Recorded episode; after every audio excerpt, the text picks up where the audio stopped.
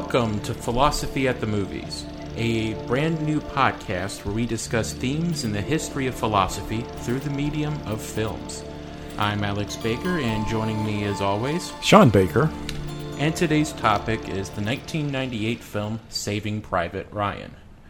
So, just like when we talked about a previous film by Spielberg, we always do the plot summary, and I was saying do we really need to do a plot summary? Yeah, everybody knows I, I the story, everybody, they haven't seen it. Yeah, they they, ba- they know the basics of the story. I mean, it's almost Um, it's in the title of the movie. Yes, practically. and but you know maybe we need to br- briefly do it just because it is a three hour long movie. I forgot that it was three hours long. Yeah, but it basically for for if some reason you've never even heard of this movie, which I highly doubt, but follows a squad of Army Rangers when they're um, land on Omaha Beach during the D-Day landings, and a day or two after they um, land, they are tasked with this mission of rescuing a private James Ryan because his actually we see at the very end of the Omaha Beach sequence we see the body of one of his brothers and then we find out that all of his other brothers have been killed in action Yeah. and now um, through a uh, through General George Marshall they'd have decided to bring him back Yeah. and which ha- which we'll get into more but has historic this um, decision has historical basis for it but Yes. so basically, this squad is tasked with going in and finding him. The problem is he was part of the 101st Airborne. Famously, their landings on Normandy were scattered. They went all over the place, so that adds a lot of difficulty. And there's a lot of animosity between some of the people in the squad who feel that we're risking, eight of us are risking it for just one guy. And there's a lot of debate between that. And we almost, we see we are introduced to this squad not only through Tom Hanks, but this new character of Upham, who's a task because he speaks German yes, and. French. Yes, and Upham is a classic uh, uh, uh, office uh, jockey or rear echelon jockey. He has no combat experience at all. Um, the last time he touched a rifle was in basic training, and he makes that clear. Yet they need him because they, if they are looking for uh, Private Ryan in the French countryside, then chances are that they will either be talking to the French or to possibly German POWs. So yes, Yes, and this, I mean, this film. I mean, there's a reason why we're saying like, do we really need to do? Because this film is considered by many critics to be a classic. This is the Yeah. film, just like The Exorcist is for horror films. This is the movie for war films, not just World War II movies, but Yeah. war films.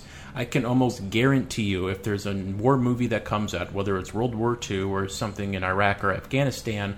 One of the pull quotes, if it gets a positive review, is going to be best war film since Saving Private Ryan. Yes. When Hacksaw Ridge came out about um, the Battle of Okinawa, one of the pull quotes was the best war film since Saving Private Yes. Ryan. Like this is the war movie where it's not only to judge all later war movies, but it's the one that's the most imitatable. Like that the Omaha Beach sequence, particularly when you know he's going in and out of almost consciousness, where you hear the ringing and everything's going in slow motion. Yeah. that has been copied in countless numbers of other war Yeah. movies and has also been parodied. How, many times? It was parodied in an episode of South Park. Yes. Uh, it, it's it, Yeah. When they're You doing forget- that, it's like, oh, that's Saving Private Ryan. it's amazing in the amount of time that this uh, since this movie's been made that that that uh, other other aspects of too have, of it have become almost cliched and parodied.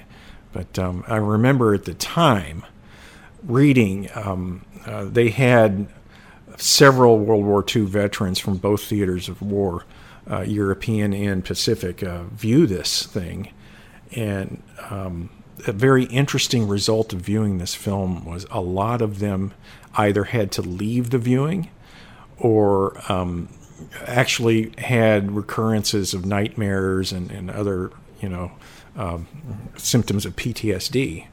All these, all those years later, uh, because of the amazing attention to detail and realism of uh, that initial 20 minutes or so that shows you the the uh, landings on Omaha Beach. Um, um, a particular e- example I can remember of a review that I think gets it largely right and, and to a certain extent wrong is from a combat veteran that I hesitate to uh, disagree with, uh, Paul Fussell, who was a uh, English professor after he came back from the war, and he, he fought in Europe, and he, he he was part of the Normandy invasion. And he said the first part of that movie would be the one movie I would recommend to anybody that's had no combat experience, frontline um, infantry combat experience, uh, to get a feel for what it's like. Uh, but then, curiously, he says the latter half, not the latter half, but the latter portions of the movie are uh, typical Hollywood, almost John Wayne feel good story. I, I have to disagree with that. I think the gritty realism is all the way through that film. Yeah. Um, and the real moral uh, debate that is had between the squad members over the the advisability of doing this mission and I think that's very real.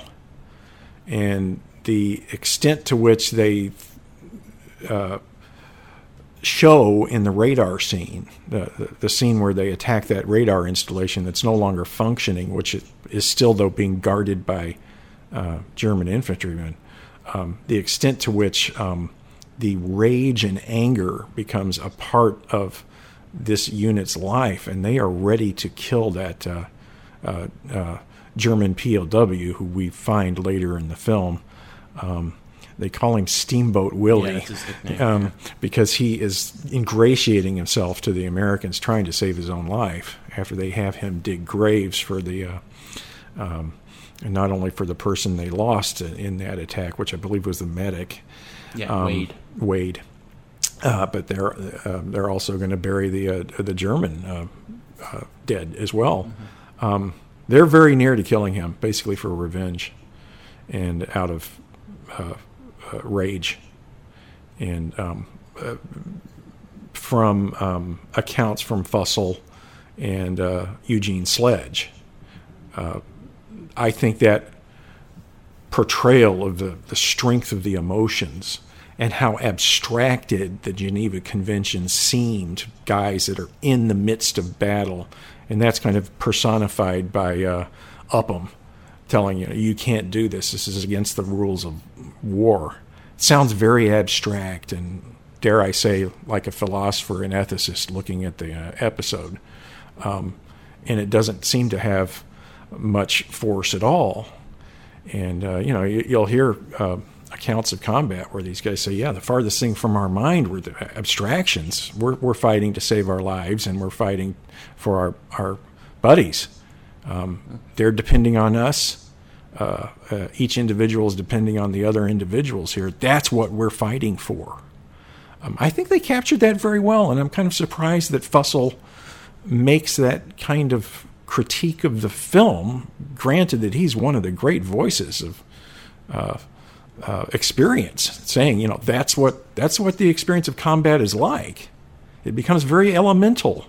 That's his own word, elemental. Um, I think it captured that quite well in the later parts of the movie.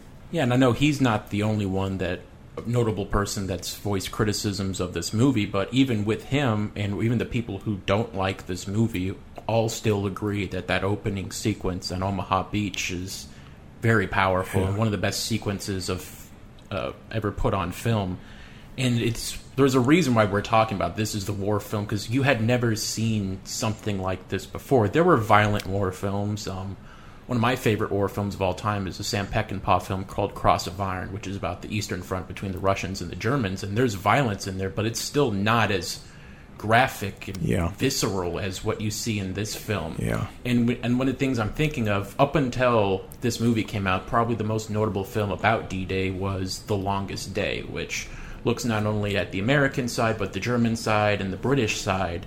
And they show Omaha Beach, and Robert Mitchum is one of the commanders on there. And it's a typical, it's not a bad movie, but it's a very typical yeah. 60s production of a war film. They're all charging the beach, there's explosions behind them, people get killed, but it's the traditional old timey Hollywood where someone just you know, holds their stomach and yeah. dies. And yes. you maybe see a tiny bit of chocolate syrup coming out of them to show blood, yeah. but It's highly sanitized. Yeah, it's very sanitized. And the combat that we see in this film, and I think it started the genre, and I think you can uh, uh, also give credit to Tom Hanks for follow on projects. Uh, mm-hmm. um, uh, the Pacific and um, Band of Brothers. Band of Brothers. Thank you very much. I was drawing a blank there. Up until this point, uh, any any uh, account of the graphic nature of uh, uh, combat, frontline combat in uh, in World War II or any other war for that matter, you would only f- have found it in literature. And uh, this movie actually, I think, is the first one that I can recall. I think you're right about this.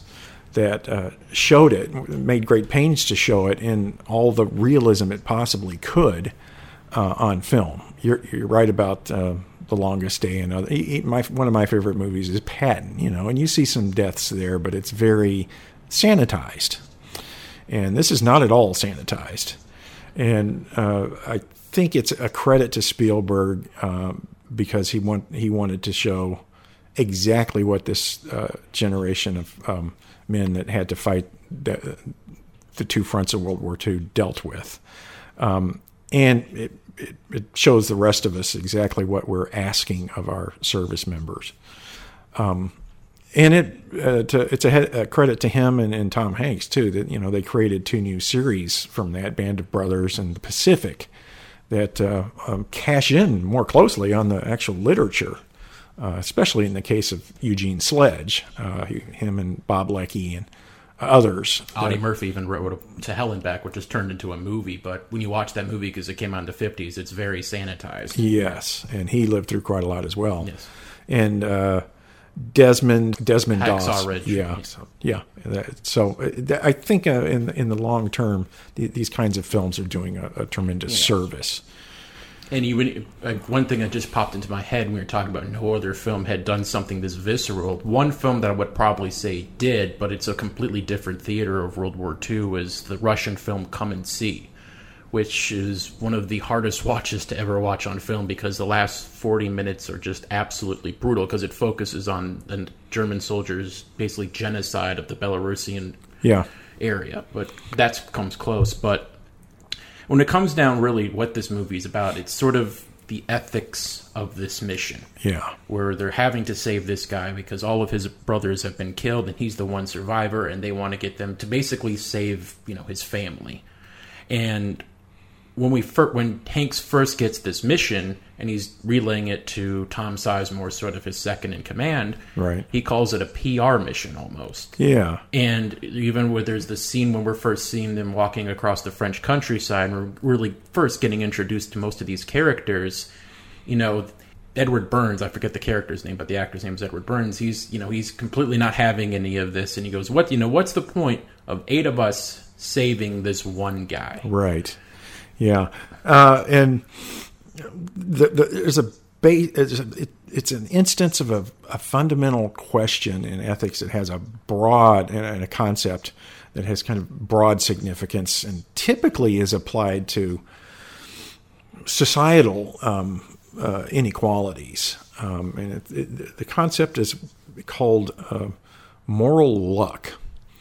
And the idea is uh, you should raise questions about uh, whether it is fair or just uh, for people to, in effect, profit from winning some sort of a natural lottery. So, uh, for instance, um, um, people that are born into relatively affluent families uh, obviously it's through no effort of their own. They won a lottery of a sort, so they have certain advantages that um, people that uh, uh, have been born into poverty don't have. Right? So that's typically how this how this concept is applied to those kinds of issues. But what I like about this film is it applies it to um, winning uh, the natural lottery, so to speak, of being a member of a large family uh, all of uh, whose offspring have been lost in combat, save one. And it's asking the question, and these guys do ask that question on multiple occasions uh, as they're looking for Ryan. Um, whether it is in fact fair or just for the U.S. government to take these kinds of pains to rescue um, somebody like Ryan, who's the last surviving son.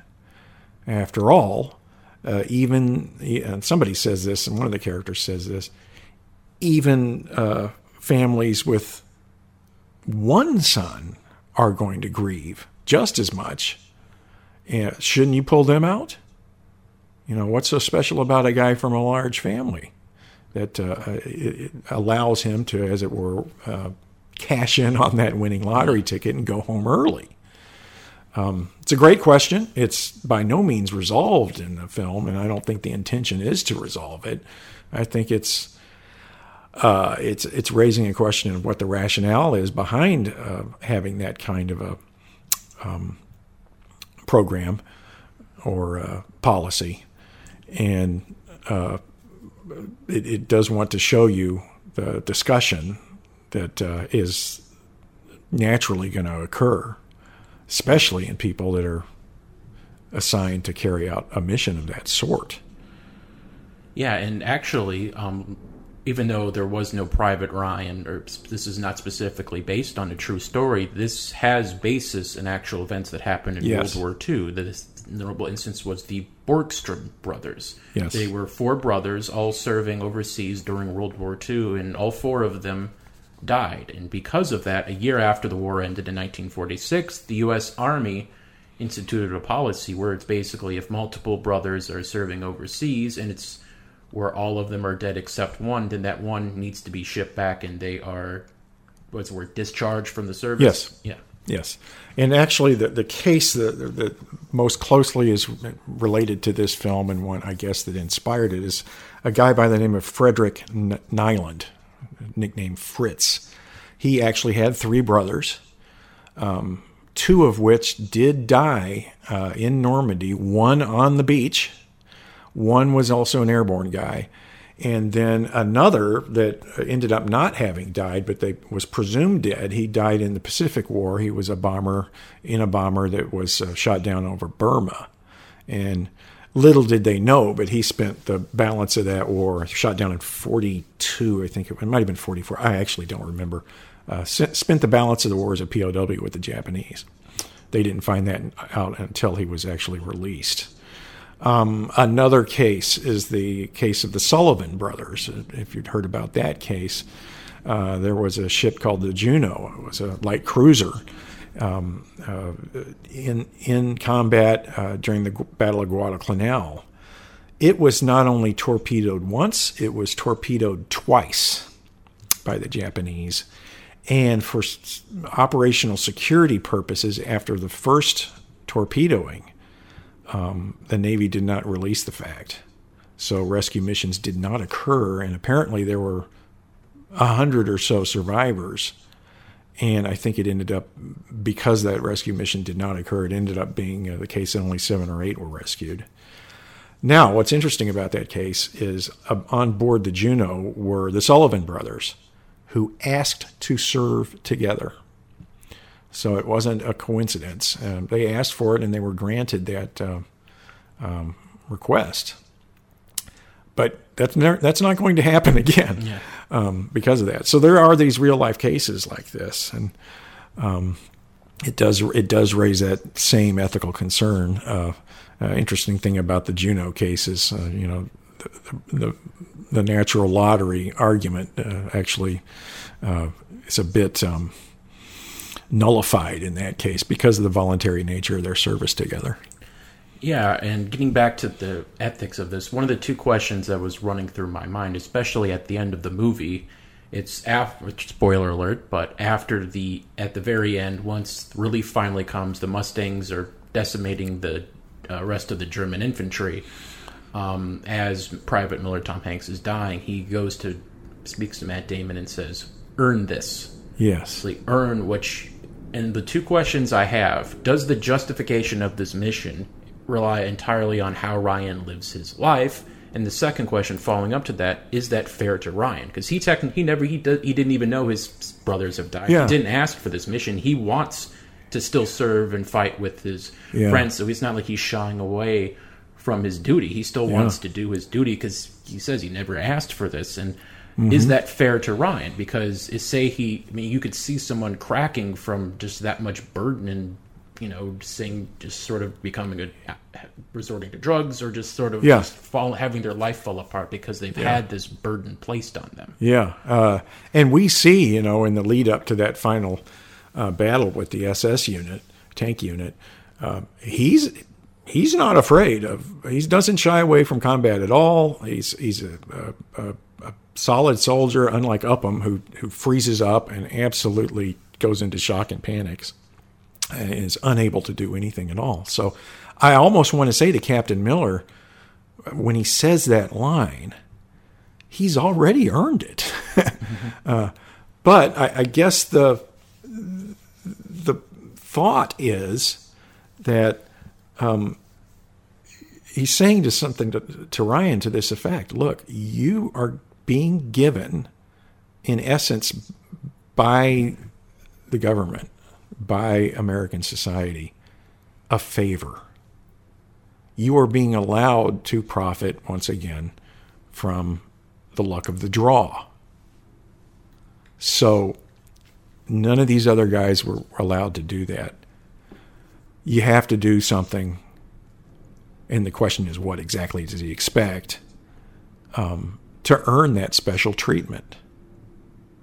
I mean, it, it's almost like he doesn't, he's not uh, debating whether it's fair or just.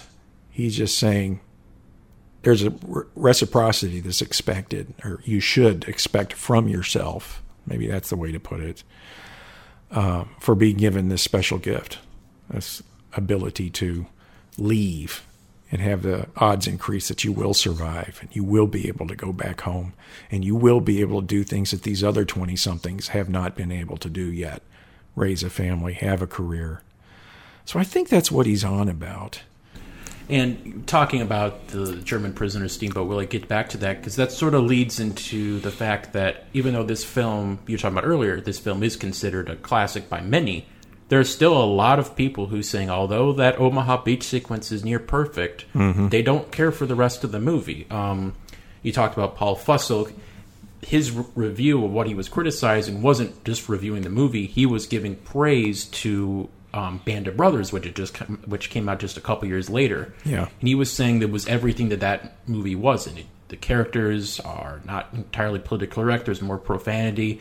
There's a, ca- a captain who is known to execute prisoners, and we don't see that in the movie. But and one of the things, um, it was not just him that criticized this movie. This isn't a man who served, but it was William Goldman, who is an Academy Award-winning screenwriter, whose credits include Butch Cassidy and the Sundance Kid, Marathon Man, Princess Bride. Mm-hmm. He really, really, really did not like that movie.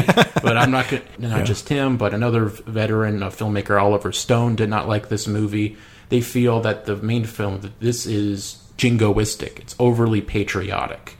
That it's because they don't execute prisoners, and the, one of the criticism was they're saying because we find out that Steamboat Willie comes back, Yeah. and then they say that the, the message of the movie is that they should have executed him because because he's the guy that fires the shot that kills Captain Miller, and it also brings up a misconception that I've, I have had. I don't know if you have had, but from many times watching this movie that. Steamboat Willie was also the soldier that kills um, those two guys where Upham freezes. I th- I've always thought that that was him. Oh no, that wasn't That's him. Not him. No, no. Steamboat Willie kills Captain Miller. Yes. Um, that's that's the thing I think that pushes Upham over the edge, uh, and has him uh, do what these people would say would have been the correct thing to do uh, in the first place. These reviewers you're talking about. Now, in the case of in case of Fussell, it's a, it's a little different though. If you read his literature, he, he's not saying necessarily um, that these things that would have been against the laws of war would have been the correct thing to do, but they would have been certainly understandable given the stresses of the situations that these people were under. Um, and I, like I said, um, I, I think the film, the latter part of the film, does an adequate job of showing uh, the the real, for lack of a better word, temptation there is to um, forego the rules of war in cases like that because there, there are countervailing uh, reasons to do to, so purely from a uh, strategic or, or, sorry tactical point of view. I mean, and they bring it up when they have the debate there. One of the characters brings up the, the, fact that Steamboat Willie may very well be picked up by German units and be put back into uh, combat as he was, and that's a legitimate concern.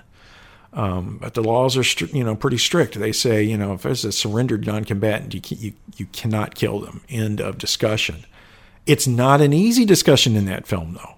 The unit is on the verge of mutiny over that question. I think that's quite realistic. Yeah. Uh, the fact that they chose to let him go, I guess, is uh, the complaint of these um, um, reviewers. But the key point is it wasn't an easy decision.